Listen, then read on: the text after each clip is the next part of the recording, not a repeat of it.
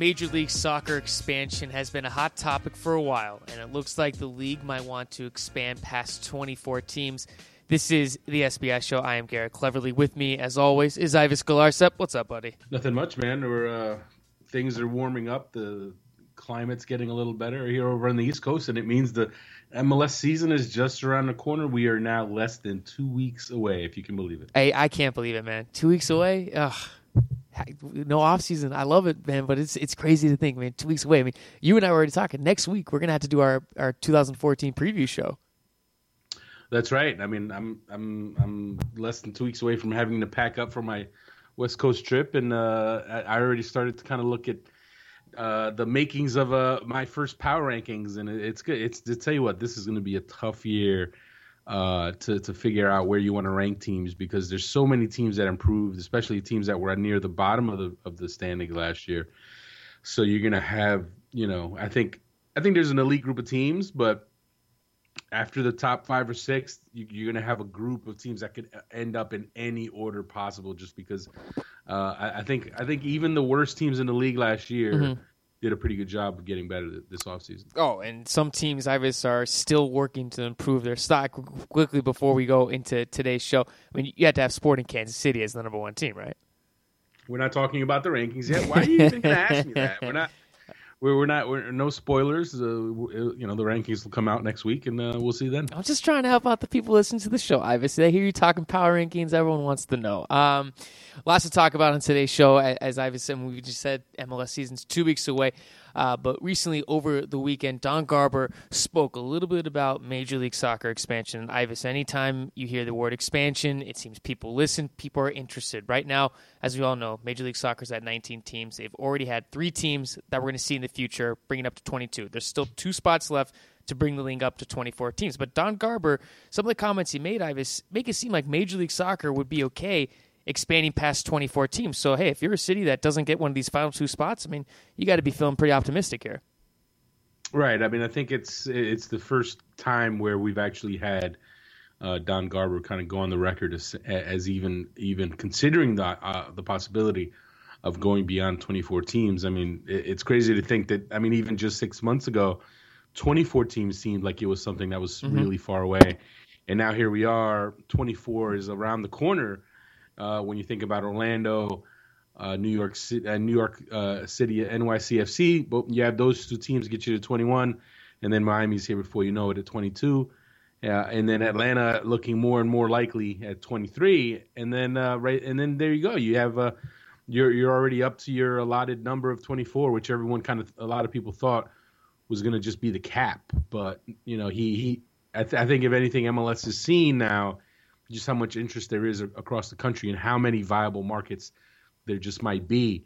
Uh, and the league can grow beyond 24. And it's crazy to think about, to be honest with mm-hmm. you. I can't even, I can't, I can't fathom a, a 2018 league uh, right now. I mean, it just, it's just crazy to think about, especially when you think about scheduling and and how that's going to work. I mean, you're gonna, you're you're going to end up in, with situations where teams don't play certain teams uh, at all in a given year, and that I mean that'll be unfortunate. But obviously MLS feels like uh, it can make the league even bigger. But you know, first things first.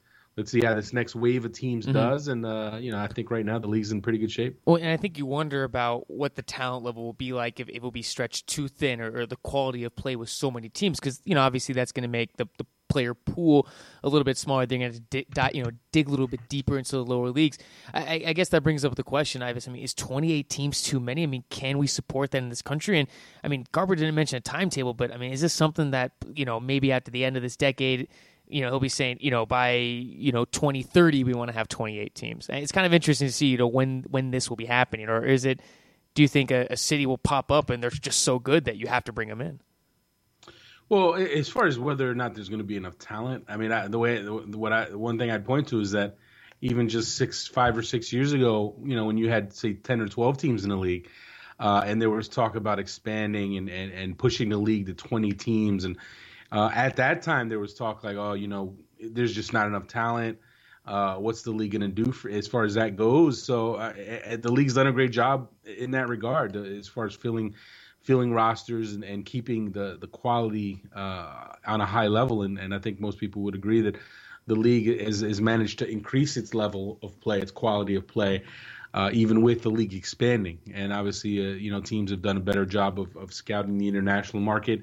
And now, now the onus is on the academies as well. MLS MLS teams have to do a good job with their academies so they can they can produce that talent, that next generation of talent. And I think that's something that the league is going to bank on for that next mm-hmm. phase. Mm-hmm. That because as of right now, the academies still aren't aren't quite where it needs to be. The, the academies aren't propping up the player pool just yet. It's really offering just a sprinkling at the moment. But I think these next four to five years, uh, we're going to see it taken up another notch, and it's really going to be up to these teams to do a better job of finding finding young talent. All I know is that you know I'm, I'm feeling pretty good that Phoenix now has a chance to uh, to land one of those uh, one of those teams, Ives. I wouldn't hold my breath on that one. I think I think Phoenix is pretty low on the list. But yeah. I mean, if you're if you're asking what what would be, you know, let's just say let's say Atlanta's 23, right? Mm-hmm. Let's just let's just do a hypothetical rundown. Uh, you could go San Antonio. Uh, yeah, let's just say San Antonio. Let's say San Antonio is okay. number 24. And then the next four, uh, as a hypothetical, you can just obviously Minneapolis. Okay. Uh, I think St. Louis is, is has been talked about for so long that you'd have to think there's a possibility there. Uh, that's that's that's two. Uh, the fact that Garber mentioned San Diego, I think, is interesting because obviously, as we've talked about in the past, Club Tijuana has done a really good job mm-hmm. of uh, of capturing the imagination of that city. And you were just in San Diego, so I'm sure you got a good sense of how how things are there. But if anything, maybe MLS sees sees a need to kind of put uh, put a team there just from a from a strategic standpoint uh, to compete with Club Tijuana and also just have that natural rivalry with Tijuana there. Uh, so I, I, I wouldn't be surprised if San Diego down the road has a team. So right there, you got three teams, uh, and then you go fourth team. That you know you, you that, that one that one could be that that one you're starting to get pretty tough there. I know Sacramento. We, have heard talk about. Is it Minneapolis? Uh, well, no, I thought it's, Minneapolis is twenty. The first team I named. Well, I'm sorry. I'm sorry. I, I what I should have said is maybe like a Charleston. That's a good soccer no, area over there. No, nah, I don't. No? I don't think. I don't know. From a mar- you have to think about market size, right? I mean, I don't. I just don't think. I don't think MLS is gonna is gonna go with a small market size when it comes to you know it, that next wave of of potential expansion. Uh, you know, so you know there you go. So you have those. That's three, uh, and then from there, who's four? Is is it Sacramento? Is it Charlotte? I know Charlotte's been mentioned in the past uh, as a, as an option, as a possibility. So Detroit. I mean, there's a yeah, I've heard Detroit mentioned. I don't know how realistic that is. I think I think that I think just from an economic standpoint, Detroit's not doing so hot. So so I don't know if uh, I don't know if they could pull that off. But I know they've been mentioned in the past. But it is interesting to see how much interest there is uh, around the country. So I mean, look at Oklahoma City as mm-hmm. an example. They they they've, they've added a USL Pro team. Uh, they're adding an NASL team, although it seems like like that that venture is struggling a little to get off the ground. But you know, there's interest there. Hey, I got another one for you. How about Austin? Austin, Texas. There you go. A little uh little kind of off the, you know, underdog type pick, but I tell you what, great city.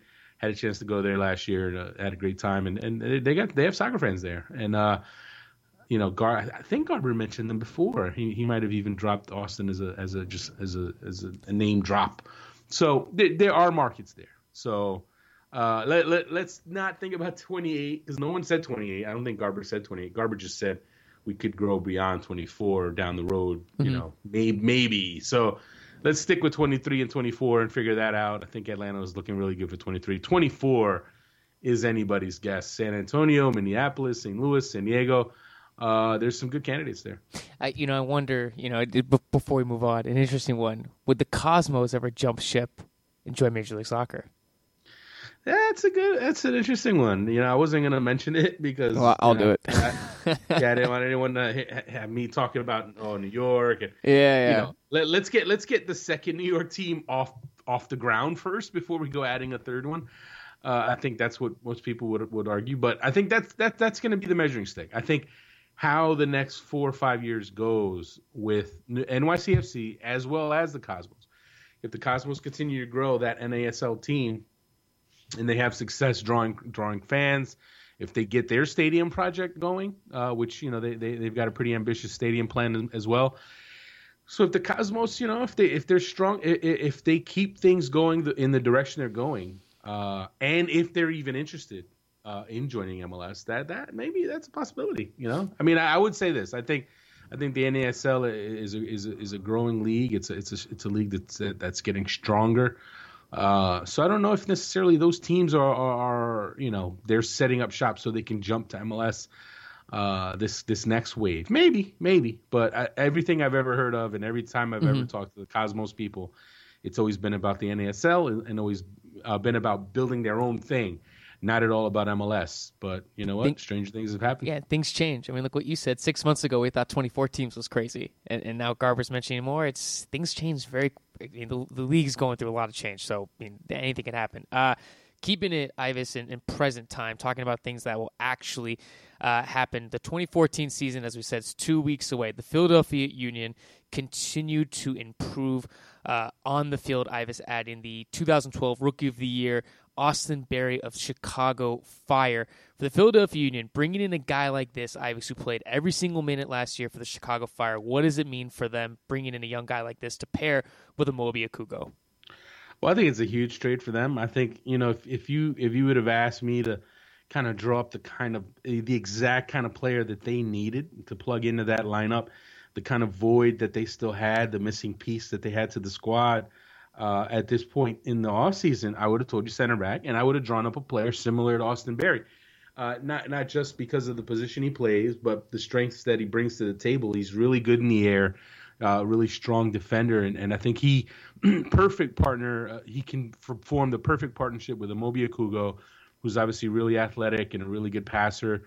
Uh, and I think that combination. I mean, he get uh, the thing is the Philly. They've been really weak in the air uh, especially defensively. They've really been weak on set pieces, and now they've got a player in Austin Berry who can be dominant in the air and can give you that that defensive presence in the air that they just hadn't had for for some time. They didn't have it with Jeff Parke.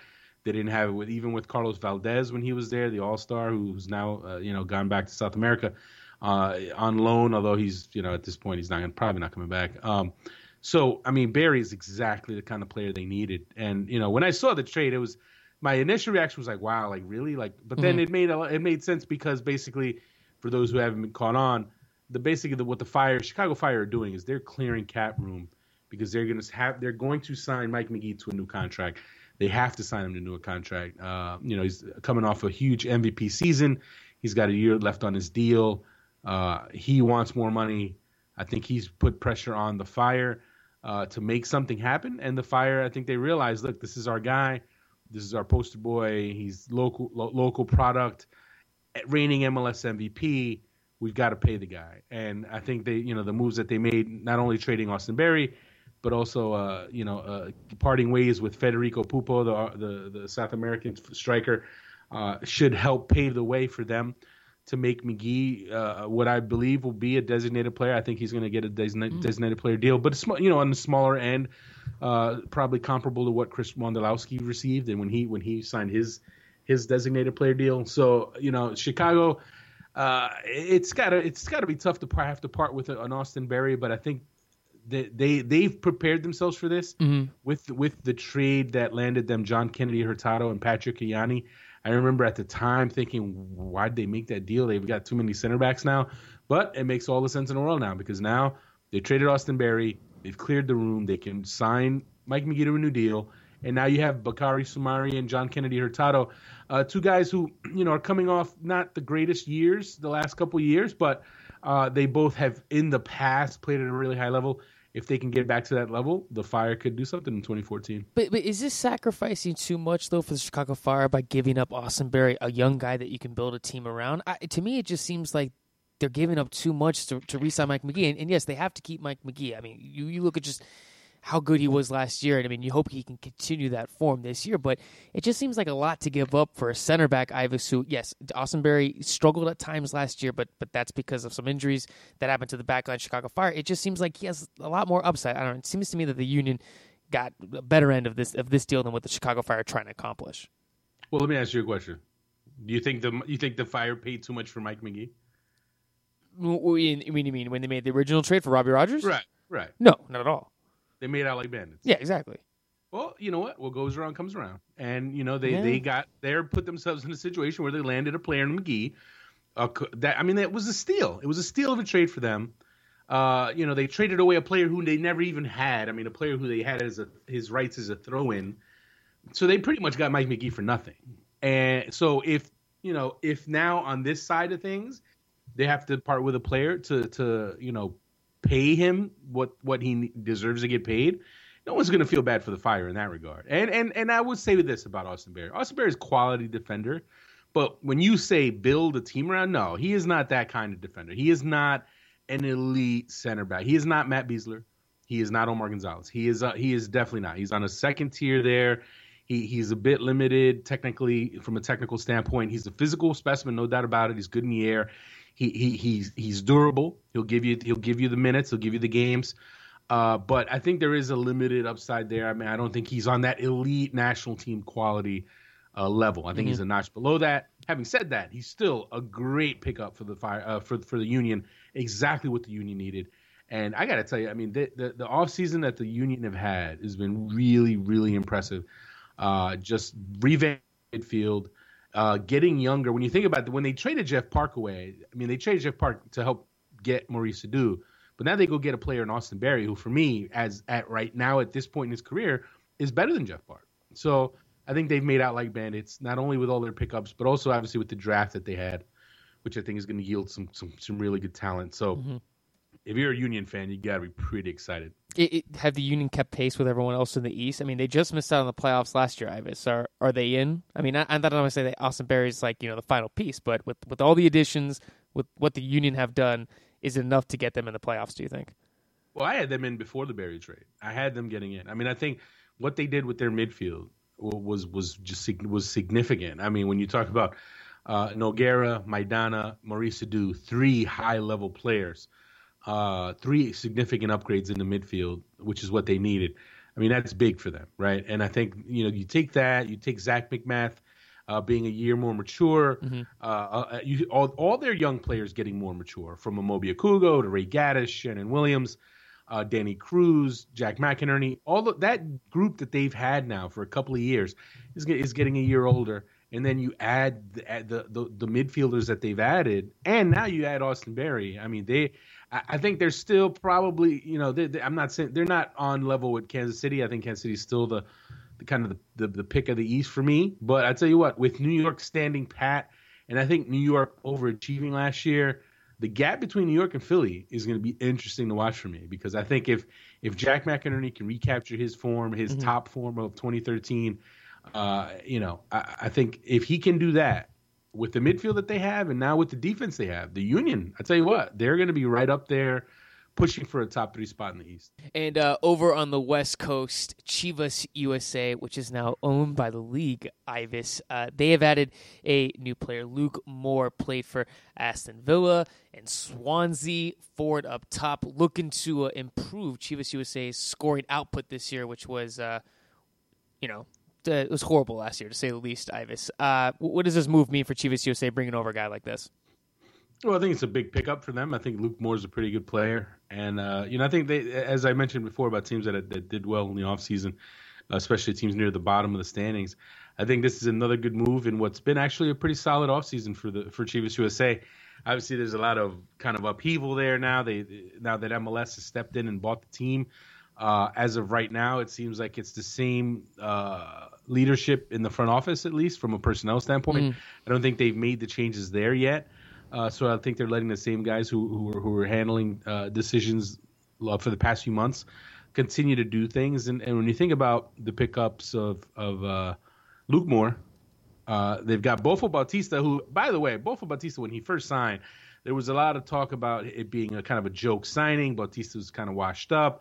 He doesn't have anything left. And guess what? Bautista's been uh, killing it in the offseason. I mean, in the in the in the preseason uh, for Chivas USA. You know, he's, he has scored a handful of goals. He's looking pretty good there. So now you you got to wonder maybe Bautista is going to be uh, be turn out to be a pretty good signing for them. It, you know, if he can carry that over in the regular season. So they they've got some interesting pieces there. Uh, there is some talk, obviously, about Erick Torres, uh, Cubo Torres, their their big forward, their the goal scorer from last year leaving this summer, going back to Guadalajara. Uh, if if that is the case, then obviously that's a big blow for them. Uh, you know, because he, he was their best player last year. He's really talented young player. obviously, if you're uh, uh, if you're Chivas Guadalajara, you've now sold Chivas USA back to the league. You're gonna strip you're gonna strip Chivas USA of any any any any pieces that belong to you. So I guess from that standpoint, it makes sense. It's, it's a little unfortunate, but if you're a Chivas USA fan, you have to at least feel good about the offseason when you add players like Mauro Rosales, yep, Andrew, Andrew Jean-Baptiste, uh, now Luke Moore and, and Bofo Bautista. That's four solid pieces. Uh, I don't think they're a playoff team. I still think they have a ways to go, and that's from that standpoint but I think they're going to be more competitive, as as I've said for a while now. I think they'll be a tough team next year, Ives. I don't think they're going to be rollover like you said this year. And I mean, Rosales, that I think that's going to end up being one of the best moves in the offseason. He, he, he could do all right. I mean, he he could definitely have a kind of rebound year. Uh, you know, playing on grass, playing with with some good forwards in front of him. Uh, I just, I, you know, I, I don't know about the, I don't know about them defensively at this point. I don't, I don't know the defensively and in the midfield. I, th- I just feel like they, I feel like they're still lacking. So I think they're gonna, especially in the West. You know, as tough as as tough as the West is, uh, I just think they're gonna struggle. I just I don't think they're a playoff team, and and but they've improved. They've improved. So I'd say for me, I'd peg them probably, you know, to sneak peek my power rankings. I'd probably still have Chivas USA 19th overall, but I think their 19th is a lot closer to the pack than say last year's 19th was. Uh, FC Dallas, uh, another team that's looking to improve their uh, their chances in the 2014 season. Ives uh, acquired David Teixeira uh, as a young designated player. You know, we've talked about this before. we've seen you know, older players, you know, veteran guys from Europe move over to Major League Soccer. But Ives, here's a 22 year old player who has played in the uh, U20 World Cup, moving over and playing in Major League Soccer. I mean, I, I think this is a huge move for FC Dallas. You know, acquiring a young guy like this with with the talent and skill that he has. Right, I think it's definitely a, a, one of the more promising moves of the of the offseason, and and, and it, it obviously hasn't gotten a lot of the the hype of, of some other moves that, that have happened in the league, but when you think about a guy who who, who played in the Dutch league, scored goals in the Dutch league, uh, you know he's got some he's got a pretty good resume. You know when you watch the highlights of him, you, he looks like you know he can finish. He's got some good size, uh, and it's it's the latest move in what's quietly been a really good offseason for FC Dallas. When you think about uh, you know, first getting Oscar Pareja, that is huge for them. That is huge because I mean, I think Pareja showed his quality in Colorado as a coach, and I think there were a lot of questions about Schellas Hyndman and his ability to coach, his ability to coach on the professional level. Uh, I, I, think there were some questions about just what he could do. So now you have to think Pareja's an upgrade. Then you add some of the pieces that they've added. I mean, Henry Thomas, I think, was big for them. I think he's exactly what they needed. Uh, some bite in the midfield, and obviously he worked with Pareja in Colorado, so Pareja brings him over and, and helps uh, fill that fill that void. And now They've added a couple, a couple of exciting South American forwards in, in Andres Escobar and uh, David Teixeira, and, and I think those I think those two pieces suddenly make FC Dallas a team that you have to take seriously as, as a team that's going to push push for one of those last playoff spots in the West. It was uh, something interesting is happening at Sporting Kansas City. Uh, Serie A Juventus wants excuse me, I, uh, I'm going to butcher it. I want to make sure I get it right. Erik Palmer-Brown, the 16 year old that signed professionally with Sporting Kansas City, who have repeatedly now turned down the Italian side and said, no, you cannot have him. Any chance that he moves over to Europe or Sporting Kansas City going to try to hold on to him a little longer? Uh, well, as of right now, everything coming out of Sporting Kansas City is that they don't want to sell him. Uh, our SBI writer uh, Tate Steinlage uh, had the story on that and, and quoted Vermes as saying that they, they are not looking to sell him. And I, I just want to put some put this into some perspective for people who maybe don't quite grasp what's going on. All they hear is Juventus and and, and, and transfer offers. And what you got to understand is team big teams in Europe, the, the big big teams in Europe, they splash money around because they have a lot of money. They and they will go buy young prospects. They will they will they will identify young prospects and and try to bring them over. And and it doesn't. I mean, when when you're hearing million dollars, whether a million and a half or any of that kind of money, it sounds like oh wow that's crazy money, but it's really not huge money when you're talking about these European clubs. It's not as if Erik Palmer-Brown is being uh, you know sought after to go get plugged into the Juventus starting lineup. That is not it at all Eh, but eh, what it is is is is a case of a big team really liking a young prospect, feeling like he's worth an investment as a long term project. And that's exactly what it is. You know, Palmer-Brown, you know, he, he's got some good qualities as a young player.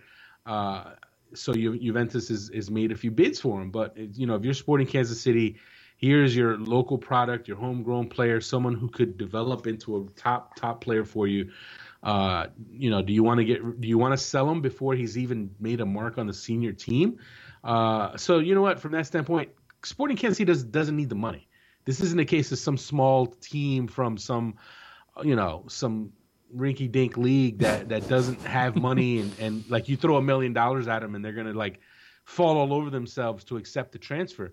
I mean, we're talking about a Sporting Kansas City team that just you know made like a thirty million dollar push uh, for for Michael Bradley. You know, they, they they tried to put a big package together to get Michael Bradley. Money is not a problem for Sporting Kansas City. They're riding really high right now. They're looking at the big picture. They're looking at CONCACAF Champions League. They're looking to win as many trophies as they can. So they're not re- they're of all teams, they're a team that is in no rush to, to go selling away the, their future. And the New England Revolution, Ives, have brought in Shalrie Joseph. Uh, he did not have a good year last year with uh, with Chivas USA, and then also the Seattle Sounders. Uh, but you know, guy like Shalrie Joseph, does he have anything left in the tank to bring to the New England Revolution? I mean, w- would they sign him for the season? What, what, what's up with this? Well, here's what it boils down to: uh, the Seattle Sounders bought out Shalrie Joseph's contract. He was due to make DP money. Basically, when they acquired him, they backloaded his deal uh, to help pave way for Clint Dempsey. They bought him out. They paid him off. Now he is a free agent. He has that nice big check from Seattle in his pocket. He can go play for whoever he wants and and not necessarily play for that much money. So if you're Shalrie Joseph, I, personally, I thought New York. I thought New York made sense for him to go to. I thought that they were a team that I thought he would. I thought he'd be a good fit for, but that hasn't happened. So what do you have? You have New England. You have him going back to New England if he's ready to kind of play a secondary role there. If he's ready to kind of be a role player, be that kind of veteran guy on the bench, someone who can who you can plug in when when you need him here and there. Uh, if if he's ready for that kind of role, and I think he is. I mean, he's at a point in his late late in his career now where you know he knows he's not he's not the man anymore. That's he's not the MVP candidate, best eleven guy that he was a few years back. He's an older player. I still think he has something left in the tank, and I think he can help provide some leadership for that team and and and offer some bite in the midfield off the bench and give you some quality as well. I mean, I think he can still score goals. Mm-hmm uh, you know, here and there. So I, I, think it'd be a great pickup. And and if you're New England, if you're Jay Heaps, I think when Shalrie left, when Shalrie Joseph left, I think I still I think he was at a point where he he felt he felt he should make more money, even though he was at an old, older you know he's a little older in his career. And I think there was that falling out about that that fact. Now he went and got his money. He went and got paid at Chivas USA, Seattle. Now he's back. He's made some money he, he's got to know. Look, I have a chance to be on this New England team. They got a lot of young talent. They could potentially, you know, be a, be a surprise MLS Cup team. Uh, it's worth it for me to, to, to, if I have to play for peanuts there. It's it's not really playing for peanuts because he's getting paid by New, uh, by Seattle regardless. He yeah. already got paid. He already got the buyout. So if I'm Shalrie Joseph, I want that MLS Cup. This is my chance possibly to do it with the team that I played for for all those years. So I think it I think it makes sense for both sides, especially if he's well if he's ready to take on that lesser role and he's ready to take on uh, a lower salary. I, I, think it also. I mean, when you when you look at it, I mean, I, I, think from a leadership standpoint, especially with the New England Revolution, I mean, so many young players on that team. I mean, having him around, having that veteran. I mean. I, I think that will be huge for them this year. And also, speaking of New England Revolution, Teal Bunbury Ives scored a goal already for them in preseason play. So uh, look at that trade already paying off. Oh, it's, well, preseason doesn't mean anything, but I mean, uh, it's good to see. I mean, like I said, if he, if he's if he's all the way back now, I mean, obviously, when you first come back from an ACL, you're not all the way there yet. It takes some time, even when you return to action, to kind of not shake the rust off and really get back to your full your your best. I think Bunbury could have a huge year, especially playing in that system when you got Diego Fagundez, Lee Nguyen, Kelyn Rowe, mm-hmm. all setting you up, and, and the way they move around and create chances, I think Bunbury could have a huge year for them. Uh, and on Goal.com, Ives, you, you look you took a look at the best off seasons for for Major League Soccer teams, and I think you'd be one hard pressed to find a team that didn't have a good offseason. It seems like almost every team had a great offseason, and especially when you look at three teams, Toronto FC, DC, and the Philadelphia Union. I mean, I think those three teams improved the most. Uh, for your piece on goal.com, who did you have as the number one team that improved the most this offseason? Well, I mean, before I get into the rankings uh, that I put together, I put together a top 10 list. It was top 10 teams. And now, no, not everybody has had an amazing offseason because you know what? When it comes down to it, some teams don't didn't need to make moves. Like, I mean, take the, you know, the New York Red Bulls, they stood pat. Sporting Kansas City didn't exactly do a ton in the offseason. So, no, not everybody did a, did, you know, not everyone had a huge offseason. Uh, but there were quite. I mean, half. The, I, I mean, I came up with a good list. I came up with a list of ten, and I could have even gone to eleven. I actually didn't include New England on that list because while they did go get Teal Bunbury, uh, and they did have a pretty decent draft, they also lost Juan Agudelo, and that's a big blow for them. And they also had Matt Reis retire, which I think is gonna is a tough loss. You know, it's a tough loss for them. Mm-hmm. They're gonna have to make up for. So that's why a team like that just fell out. But I think for me, it, the young question number one has to be Toronto FC. I just think when you look at the body of the, the group of players that they brought in, between we're talking quality and quantity. Michael Bradley, Jermaine Defoe, two high level players who can step right in, have that best eleven talent, MVP caliber talent, and then you add all the other pieces that they added. Uh, you know, the from the forward Gilberto, uh, the the the fullbacks Justin Morrow and Bradley Orr, uh, Jackson they added from FC Dallas. Yes. And then of course Dwayne De Rosario, the hometown the hometown kid is back, former MLS MVP. So you take all those pieces, and they're the number one for me. Actually, I had a change at number two because I, I you know the piece came out this morning. I had DC United number two, uh, but Philadelphia leapfrogged DC to jump back into the number two spot after the Austin Berry trade. Because for me, uh, you know, for them to, to to to revamp the midfield the way they did with Edu, Nogueira, Maidana, and then go get an Austin Berry. And they had the best draft in the league. I mean, for me, that's that. Phillies had an amazing offseason. Uh, I think they're they're number two, and then you have DC United for me with the overhaul that they've had, uh, all the pieces that they've added. Uh, I think that that makes them the number three. And I just want to caution for people: uh, these rankings are do, do, not mean this is the order of the teams where they you're going to finish. This is just ranking them based on the offseason they had and what uh, you know trying to evaluate what a team lost what what a, what a team gained and so for me those teams they they had the best net gains of quality adding to their rosters so you, you know you take a team like New York uh, they didn't have to do a whole lot, right? I mean, they they, they felt good about the nucleus they had. Mm-hmm. They had they they won a supporter shield with that group, so they, why not keep it together? So that's why they're not a team that you're going to see ranked on this list. Sporting Kansas City, same thing. You know, they they uh, you know they is they didn't have to go add a ton of a ton of players. I mean, they they, they obviously brought in uh, a new goalkeeper, uh, Andrew Andy Gruenebaum, with uh, Jimmy Nielsen's retirement. So you know, they, you don't you're not really going to have them in the top ten either. But I I was really impressed when when I started to sit down and look at what some of these teams have done.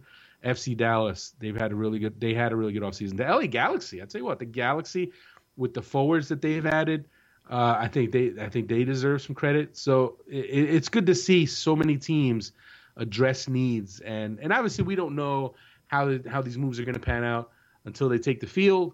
But you know we can kind of project what's especially with the teams that mm-hmm. that stayed with MLS talent and made trades and have proven commodities because it's a little tougher when you're talking about international players. You, you kind of have to project it a bit. I mean, I, you know, as an example, last year, you know, Diego Valeri I, you know, everyone I talked to about Diego Valeri had nothing but amazing things to say about him. So going into the season, I said, you know what, I'm going to put, uh, he will be the newcomer of the year. I haven't made my pick yet for newcomer of the year this year, but there's there are quite a few good candidates for that. And, and the list also isn't just because you signed a big name player. And, and, like you said, I mean, it's also on paper. So you know, when you look at it, and, and like you said, I mean, little, even little signings like Jackson going to Toronto FC. I mean, look, he, he's not as big as Michael Bradley or Jermaine Defoe, but I mean, he's an important piece to a team's buildup. So you're right. It's it's sometimes it's it's the little things that go a long way. Some of those players that don't get the big name Ives, those guys usually end up being more of an impact sometimes. Right. I mean, as an example, take a team like San Jose. Uh, you know, they, they traded away their two fullbacks, Justin Morrow and Steven Beitashour. Uh, but then they go get a player like Brandon Barklage, who I think it, it, could turn out to be a steal for them. I think he's a bargain. he's someone that the New York Red Bulls let go, and I was you know I was a little surprised by that. I thought I thought he had some quality there, and, and, and I think San Jose now has picked him up, and he could end up being a, a really good steal for, for the value that he you know for for what he is going to probably make. So yeah, definitely moves like that uh, are are also taken in. You have to take those into account when you're trying to evaluate how these teams are doing this offseason. And like you said, it's all on paper. We'll see what happens when all these teams take the field, and it's not going to be easy. I mean, I'd say, as, yeah. as, an example, I'll tell you what. For just to give you an idea, right? DC United, as much as they added a ton of talent, they've re completely rebuilt rebuilt their defense. They've added a, a goal scorer in Eddie Johnson. They've added help in the midfield. They they went and got a, they've gotten a ton of veteran uh, leadership that the, the team definitely needed. But you know what? That that massive an overhaul isn't necessarily going to work out, yeah. right? Because pieces teams are it's a it's a fickle thing. The way things work, building a team is not an easy thing. It's not as simple as it's not a jigsaw puzzle and you just put all the pieces in and voila, you have a team.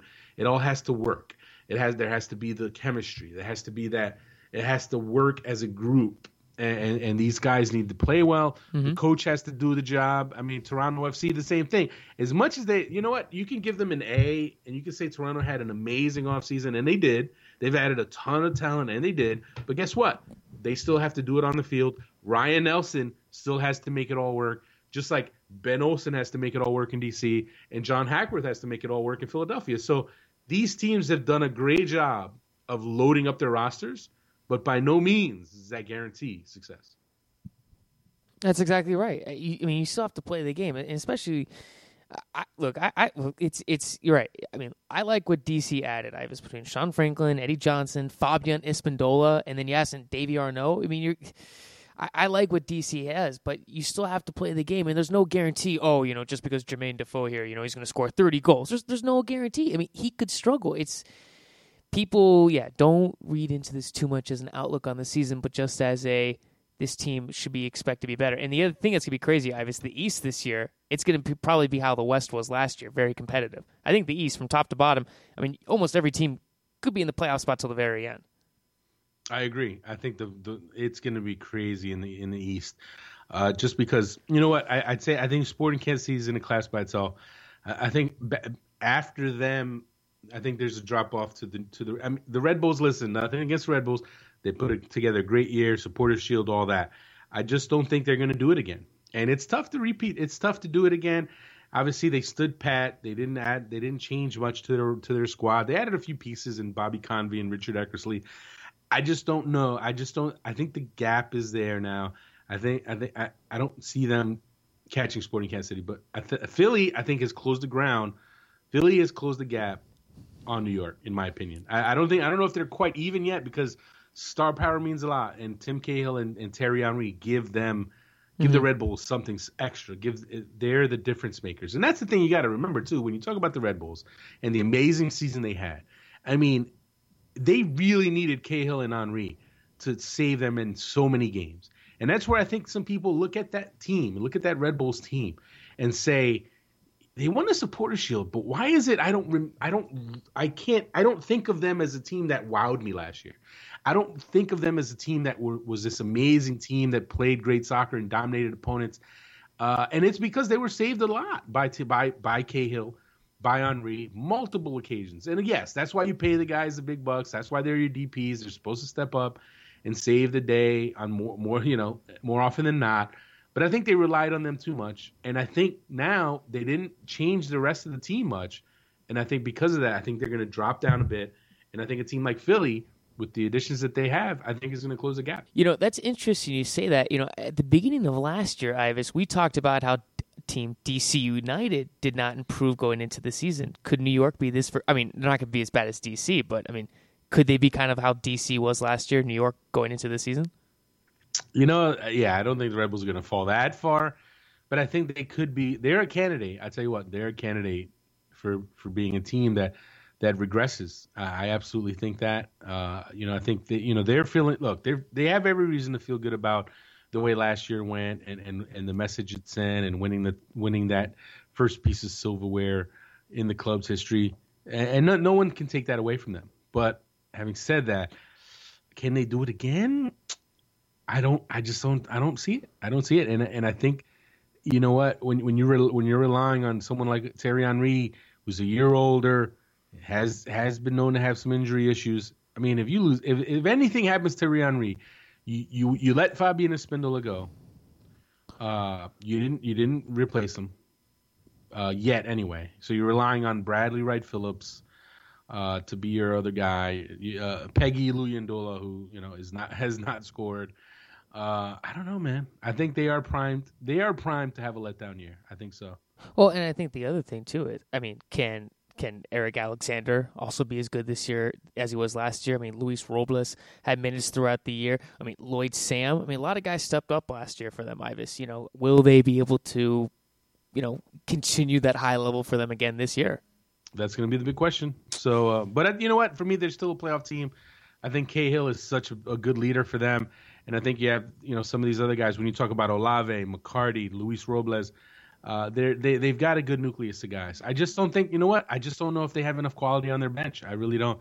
I think you know they're going to need Bobby Convey to really be a big find for them. They're going to need Richard Eckersley to be a big find, and I'm not sold on either of those guys. So you know what, Mike Petke, amazing job in 2013. This year, he's it's going to be even tougher. So if he if he can do it again then you can uh, then you can you can absolutely start you know calling him uh, one of the top coaches in MLS. Mm, well, we can talk more uh, more about this in every Major League Soccer team next week, Ives. When we when we talk uh, 2014 Major League Soccer preview on the SBI show. Moving over to the Americans abroad front, uh, Fabian Johnson Ives has joined a new club, staying in Germany, joining Borussia Mönchengladbach uh, of uh, the Bundesliga. What does this move mean for him? Well, it's not a big surprise. that It started to kind of circulate uh, a week or two ago, and it's not official yet. Uh, basically, with the, the club's the sporting director came out uh, on Monday and, and, and announced it that it's happening. So it's pretty much a case of a pre-contract. Uh, he's he's he's a free agent this summer. He's already signed his pre-contract, so he will be heading there. Uh, it, it, for me, it's still. I feel like it's a little surprising just because you're going into a World Cup summer and you're going to be on show. You're going to be the, in the in the store window, as they say. Like, why would you lock yourself up to a deal rather than play yourself into a potentially huge move? You know, I mean, I, I like. I, for me, I mean, for if if that's what Fabian Johnson wanted. If if, he if maybe maybe Monken Mönchengladbach was was a team that he always wanted to play for. I mean, they're they're a pretty storied club. Uh, you know, they they've got some really good history. So big club. They're big, you know, they, it's a good big stadium, big fan base. Uh, so the average U.S. fan might not know much about them. I mean, obviously in the U.S. we hear we hear about Bayern Munich and you hear about Dortmund and, and a little bit about Schalke, but beyond that, you don't hear much. But people who really follow the Bundesliga, Mönchengladbach's got a pretty good history. So, uh, and it's also you know we've had Americans there before, uh, U.S. Yeah. national team players there before, Michael Bradley, mm-hmm. and then before that Kasey Keller. Um, I don't know. For me, I feel I, I don't want to say I'm disappointed, but it, it's a little bit of a letdown because for me, you want you want every American, every U.S. national team player heading into the World Cup with that opportunity to play themselves into a big deal. That that that's what like you know when you think about the guys that are going to be on, on, this World Cup team, uh, you know someone like Aron Johannsson, Mix Diskerud, uh, you know even Matt Besler, mm-hmm. Omar Gonzalez. If those guys, you know Geoff Cameron, if those guys play have big World Cups, I mean who's who knows where they could go. So the fact that Johnson's already signed his deal and will head to Mönchengladbach no matter what happens this summer. It's a, you know what? It, it's good for him. It's a step up. It's a bigger club than Hoffenheim but it's on some levels it's a little disappointing. Um, the interesting thing about him is what position will he be playing for them, Ives? Because you know we have seen him at a left back, and, and I think some people you know really hoping that he does make the World Cup roster as a left back. But recently he's been playing right back for them, so I mean that adds another level to the right back situation. I mean, what position or, or going forward? I mean, do you think he's be playing for them? For for who? Uh, for Mönchengladbach. That's a good question. I mean, uh, you know, just the, when you see the quotes from the sporting director it sounds like that they like his versatility. I mean, he's he can play on the wing, he can play either fullback.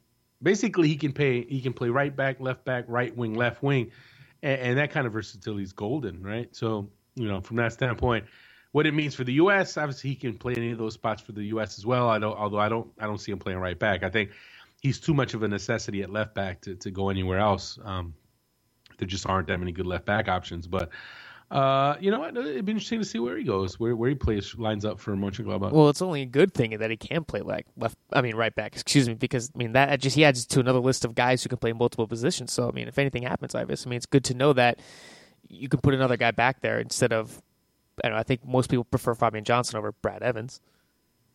Yeah, but then it's not a question of Johnson or Evans. It's a question of or of Brad Evans or Edgar Castillo. You yeah, I mean? yeah, no, I know. This is although is... you know DaMarcus Beasley is still your left back. I think uh, your backup if Fabian Johnson's not there. So maybe maybe maybe we go. Maybe maybe you go Beasley left back, Johnson right back if something happens to Geoff Cameron or or if something happens to one of the center backs and you need Cameron to play center back. So uh, there's some options there, but I tell you what, I, you know what? As as much as Brad Evans has struggled in, in the last few U.S. games, I don't think Klinsmann's gonna all of a sudden just write him off. I, th- I, I think as of right now, Brett Evans is still on the World Cup roster. I think Klinsmann likes him. I think Klinsmann he's Klinsmann's pro He's one of Klinsmann's projects. So I just don't. I don't think. I don't think Klinsmann's ready to just cast him aside just yet. Uh, another thing, Ives, uh, I mean, Fabian Johnson will probably feature in the U.S. men's national team friendly that's coming up. Also, so, some good thing, some good news that came out. The Americans abroad this past week in Europe, a lot of guys came back from injury. Ives, you mentioned guys like John Brooks uh, Jonathan Spector, Brek Shea, Gucci Onyewu. You know, and, and I, I don't I don't want to say that these guys are, are going to be starters for the U.S. men's national team in Brazil, but it's good to have depth when you go to the World Cup, and it's good to see a lot of these guys who have performed at the international level coming back from an injury at a very crucial time when the U.S. has this friendly coming up in March. Well, without a doubt. I mean, when you think about a month ago, all the injuries that took place, you started to wonder just who the heck Jurgen Klinsmann was going to call up. Uh, but now it just ha- you know you just happen that all these guys uh, are back in action in the same weekend.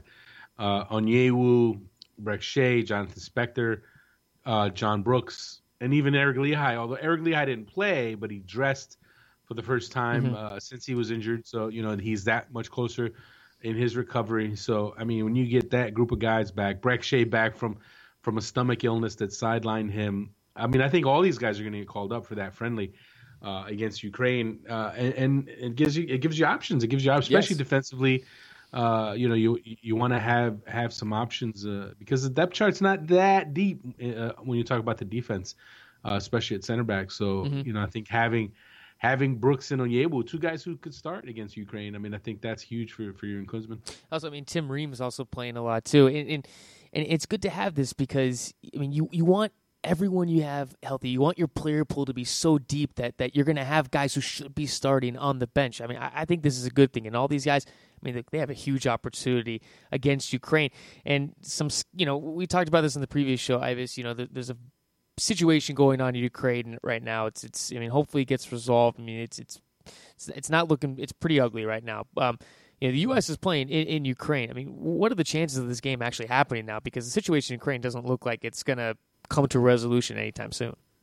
Well, uh, you know, it's it's definitely a, a, a state of flux right now in Ukraine. You know, they they've obviously ousted their president uh, after the after all the carnage and and all the violence uh, that happened last week, and, and it's still a little unsettled.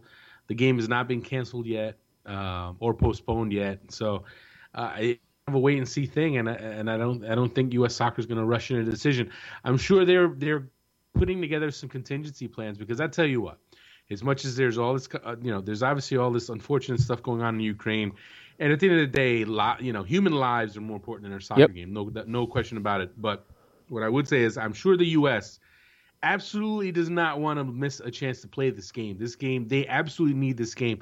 So I'm sure right now they're looking at contingency plans uh, which can include moving the game mm-hmm. out of out of the country, moving into another country, maybe moving into Germany. Uh, I think that's something that they have to at least start planning for, uh, because if things get un- unsettled uh, uh, in in Ukraine and and and if, and if violence spreads and it becomes a situation where it's just not a safe situation for for the U.S. team to travel there or for a game to be played, I think they have to consider uh, putting that game somewhere else. And again, you have to ask yourself: Will, will the Ukraine even will you will Ukraine even play the game? Um, you know, because you know you think about Ukraine play Ukrainian players. Uh, you know, much like the Ukrainian athletes that were at the Winter Olympics that that left the Olympics in protest because of the violence that was going on. Uh, you have to ask yourself, will the Ukrainian team want to mm-hmm. play this game? Uh, but again, we've got we've got what do we have now? It's actually it's it's it's next coming up soon, man. It's next week, so you know it, it's crazy that how how close we are to it. Uh, you know, you'd like to think they're going to have a final decision uh, pretty soon, but uh, you know, may, maybe if between now and the next few days they find the the deposed former president of Ukraine, who's apparently on the run now, once he gets caught, maybe that'll hopefully settle things down uh, and, and, then you can play this game. But you know what? Right now, if I were, if you're asking me to bet on whether that game is played, I would bet against that game being played in Ukraine. Yeah, I would say the game would not happen in Ukraine. I mean, it helps out on two levels too, Ives. I mean, Ukraine is a very good, it's a very good team. I mean, you know, FIFA rankings, believe what you want. I mean, Ukraine is in the top 20 in the FIFA rankings. I mean, they're a very good side, one of the highest ranked, I think they're the highest ranked European team not to make the World Cup. And it also serves, as we just talked about, an opportunity to look at the depth I mean, hopefully this game gets plays. I mean, this this game helps out the U.S. on a lot of levels, but also hopefully the situation in Ukraine uh, gets solved quickly. Because as you said, uh, human life, losing human life is, is not good. Um, moving over to uh, to news in, in America, uh, the U.S. Soccer Hall of Fame announced that they have three new people joining them: Brian McBride, Bob Bradley, and uh, Christine, Kristine Lilly. Excuse me, voted into the Hall of Fame. And Ives, I mean, all three, uh, no brainer, well deserved for all of them. Right, without a doubt. I mean, uh, those are those are pretty. Those are three gimmies when you when you look at at, at the the people that were up for nomination. Uh, you know, you had you, you had to think that you know McBride and Lilly were always going to be first ballot choices, and they were. I mean, uh, you know, you can't. Uh, I mean, Kristine Lilly. I mean, let's face it, uh, 300 plus caps, uh, insane number of caps, world record, and, and, and not just appearances, but just outstanding play. She was just such a key part of the U.S. women's national team for so many years. And then Brian McBride, obviously the heart and soul of the U.S. national team for so many years. Uh, you know, 30 goals, just a, you know multiple World Cups for him, uh, three World Cups for him. Uh, outstanding player, blazed the trail in Europe, had success in Europe. Uh, you, you can't you can't say enough good things about him. And then and then Bob Bradley. I mean Bob Bradley, uh, on the club level and on the national team level. Uh, fully deserving. He did it. I thought he did a really good job as the U.S. national team head coach, and obviously in his um, his time as a coach in MLS, you know, he he has a really good track record. Won a championship with Chicago. Even even turned Chivas USA into a winner, which for me might be the best accomplishment of all when you think about it. Uh, he actually made them a power. He made them a you know top team in the West and uh, a playoff team. I mean, it's crazy to think about that. Just if if if if, you look at his resume I think that might be the best of them all. Uh, but yes, all three very deserving. Uh, you, you, you, there's no questions there on, on, any of those guys. And one final thing before we wrap up the show the 2014 World Cup TV schedule came out. Ives ESPN will televise 43, ESPN 2 will air 11, ABC will broadcast 10, including the final. The U.S. men's national team, Ives, all their games will appear on ESPN. So check out the schedule. But uh, but it's good to know the TV schedule so everyone can start planning accordingly on those dates. That's right. Get your uh, get your viewing parties ready. Uh, get your uh, get your plans in order. If you're not going to be in Brazil, now you know where you'll be watching these games. I was a little surprised that we, we, don't have any of the U.S. games on uh, ABC, but at this point, ESPN is everywhere, so it, it's not uh, it's not a huge it's not a huge blow. But I mean, it would have been nice to have have at least one of the U.S. games on ABC. Yeah, I was thinking about that, but then I realized that yeah, I was thinking ESPN is there, but there are still some people who don't have uh, don't have cable TV, but at least the at least the final will be on ABC, so everyone can watch that. But if you're on the East Coast, I mean, these are good start times for you. The first two games against Ghana and Portugal start at 5:30. That's a good time for the East Coast. I'm I'm a little jealous about that.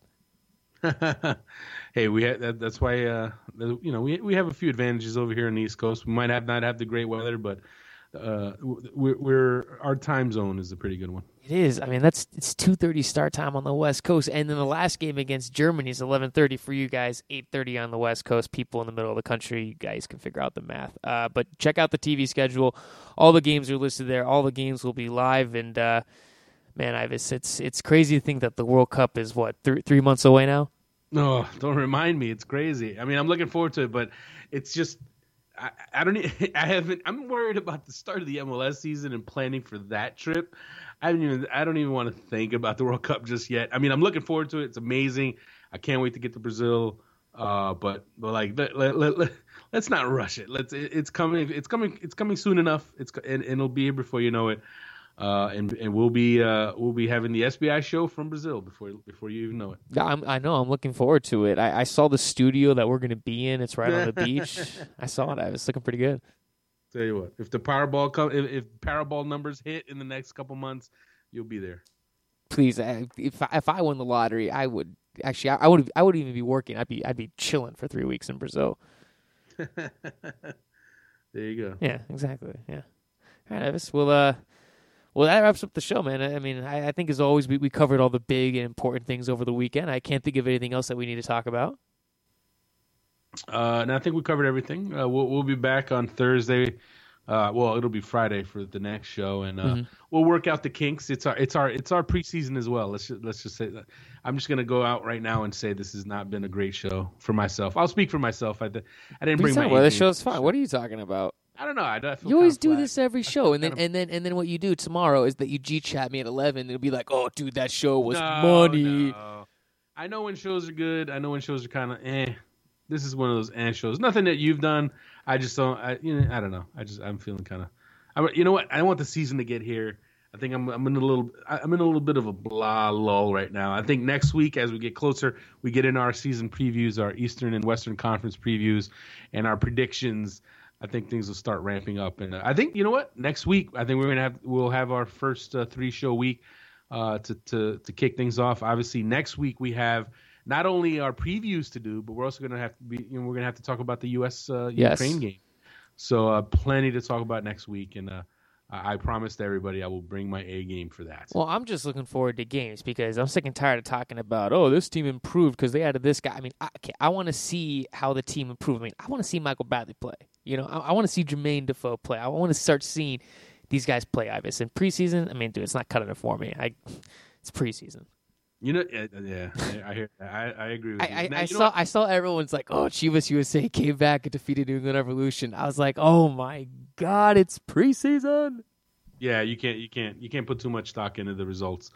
Uh, but I tell you what, wait, you know what? I think you know what I think it is. I think the, I think the reason I am kind of blah right now, I am worn out from watching two full seasons of House of Cards. I have caught up on it.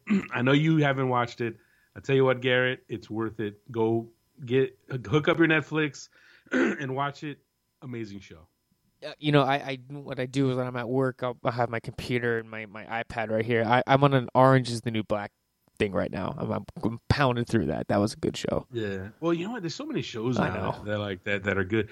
I, I you know I think we've talked about it before. True Detective, amazing show, quality. Walking Dead is back, so obviously that's great. The, I watch. I also watch The Following with Aron Johannsson. I mean, I'm sorry, Kevin Bacon. uh, so that's another good show. So there's a lot of good TV right now. There's a lot of good shows to watch. Uh, knocked out the the thing with that. Tell you what, the thing with those with those sh- series where you kind of do the binge watching is, you know, I had never watched House of Cards before. I watched all two seasons in about a week, 26 episodes, crazy. But guess what? I've watched it all and it, it's over. Now it's done. I have to wait a year now for new episodes to come, and it's just like, oh, great. Now we got to wait. So, uh, it, but I tell you what, anyone who hasn't watched House of Cards, I highly recommend it. Great, great, great, great show. You know, I did that with Walking Dead. I mean, sorry, not Walking Dead. Uh, Breaking Bad, because you kept telling me to watch it. I, I, watched the whole series in September. What, I watched it well, all in one month. What'd you think? What'd you think? It was awesome. I mean, if you haven't seen Breaking Bad, you have to watch it. Also, because you kept telling me I looked like Jesse in the show. I, I still don't. I don't think he. No, I don't, I don't look I like him. I think I think like I, I am him, or that's my character, or or you Walter White. Is that what it is? no, I actually uh, I'm Walter. I always tell Franco, our writer at SBI, that he's Jesse to my Walter White in our in our SBI setup because I'm always the I'm the always the wise older guy, like you know, having to clean up his his messes. But uh, but there you go. No, but I tell you what, how's you know now we've done a TV rant, so we're just going to keep going. But if we want to talk about all time shows, I still say my top my Mount Rushmore top three all time the Wire number one, Breaking Bad number two, Sopranos number three. I'm not ready to call House of Cards part of that list because it's only been two seasons. I think it's in, I think it needs a little more, but it's very it's it's off to a promising first two seasons. Amazing stuff. You know, my favorite shows. So uh, I'll name mine. Ready, Ives? I would say Seinfeld, and I would say the first two seasons of Lost before it went crazy. Yeah, you know, I was thinking about that the other day. Lost is Lost was a great show. The first two seasons were unbelievable. season, the last half season was ridiculous. Yeah, it was, Lost was so disappointing. I lost interest. But then my third favorite show, Ives, would be uh, Playboy Sex Court, and uh, my fourth favorite show would be. Uh, like one of the oh. you know CSI. You're just killing yourself right now. yeah. Well, you know what? Your reputation can't get worse. So, but Lost though, oh, one of the best shows of all time. Why did it have to it was, get bad? It was very good. Disappointing. All right, man. Well, uh, obviously, man, I'll let you enjoy your uh, your final week of uh, of pre 2014 Major League Soccer season. Oh, things are about to get crazy, folks. Uh, you know, this is kind of the February is that kind of quiet time, somewhat downtime, but things are about to kick off, and and and it's going to be the next six to eight months are going to be amazing. I think between the MLS season, uh, things ramping up for the World Cup, it's going to be a great year, and I, and I'm looking forward to it. It's it's I, I am gonna have to pace myself because then you add another stuff. I have this you know U.S. Open Cup, you know Concacaf Champions League. Whew Man, it's gonna be I mean, it's gonna be like games all the time in the next six months. It's gonna be great. Put your seatbelts on, folks. It's gonna be a wild ride. It is. Well, Ives, man, I'll, I'll, let you go. I'll talk to you later this week. Have a have a good night, man. Thanks, man. And as always, everyone, thank you for listening to the show. Thank you for the reviews on iTunes and the comments on the website. Ives and I will be back again on Friday morning. This is the SBI Show.